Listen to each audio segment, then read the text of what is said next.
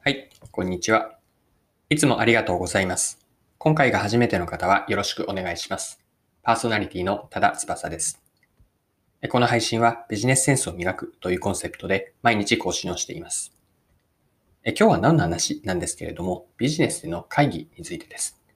会議で参加者と認識を揃える重要性と、そして後半では具体的にどうやって認識を揃えればいいかについてのポイントを皆さんと一緒に掘り下げて考えていければなと思っています。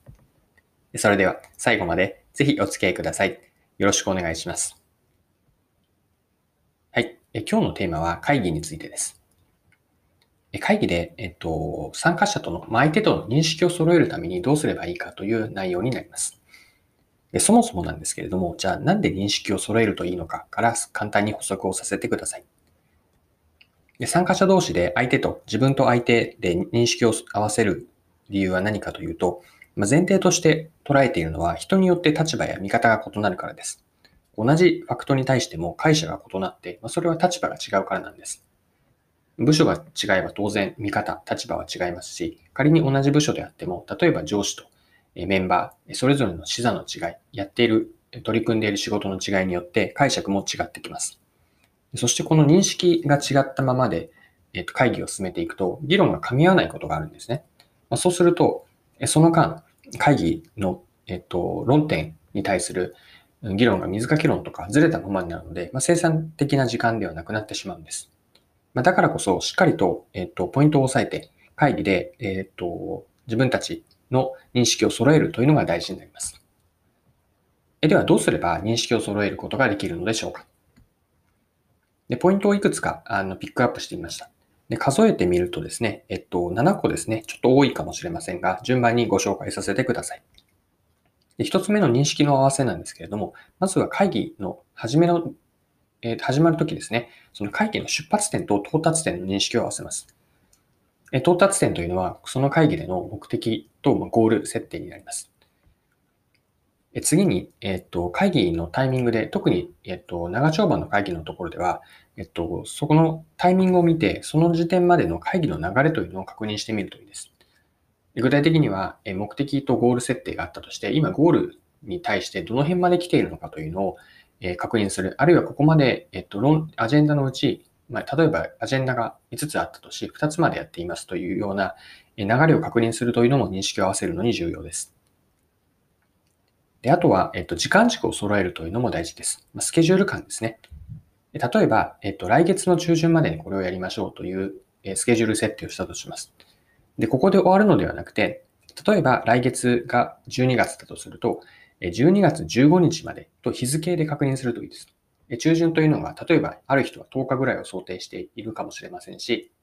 別の人は20日を想定しているかもしれないんです。これをしっかりと来月の15日という日付、あるいは曜日も含めてスケジュールを切るといいです。で、ここまで7つのうち3つでした。で、4つ目に認識を揃えるといいなと思うのは言葉の定義とか意味ですね。特に社内で特有で使っている専門用語とか、あとはカタカナ用語、えっと、英語の3文字とか2文字での略語になります。具体的にはそうですね。えっと、DX ってあるじゃないですか。でデジタルトランスフォーメーションです。で DX の捉え方も何をデジタルにするのか、何のためにするのかというのもおそらく部署によって人によってバラバラだと思います。でこうした、えっと、みんなが知っているんだけれども、具体的に何を表しているのか、これも明確にして認識を揃えましょう。はい。え5つ目が、えっと、主張だけではなくて根拠も認識を揃えておくといいです。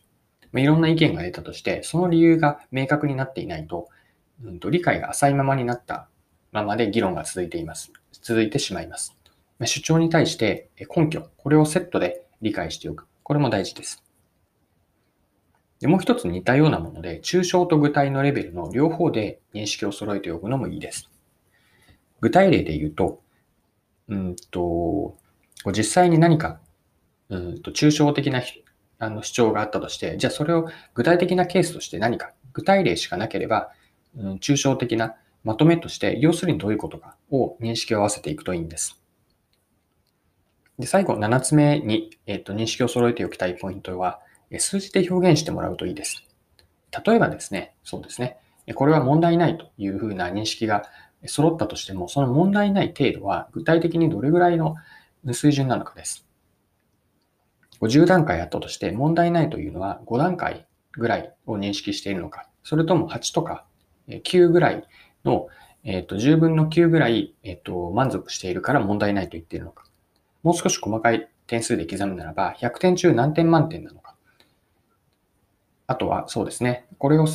うんと、ゴール設定をしたとして、そのゴール設定に対して何点満点であれば次に進めるのかといったような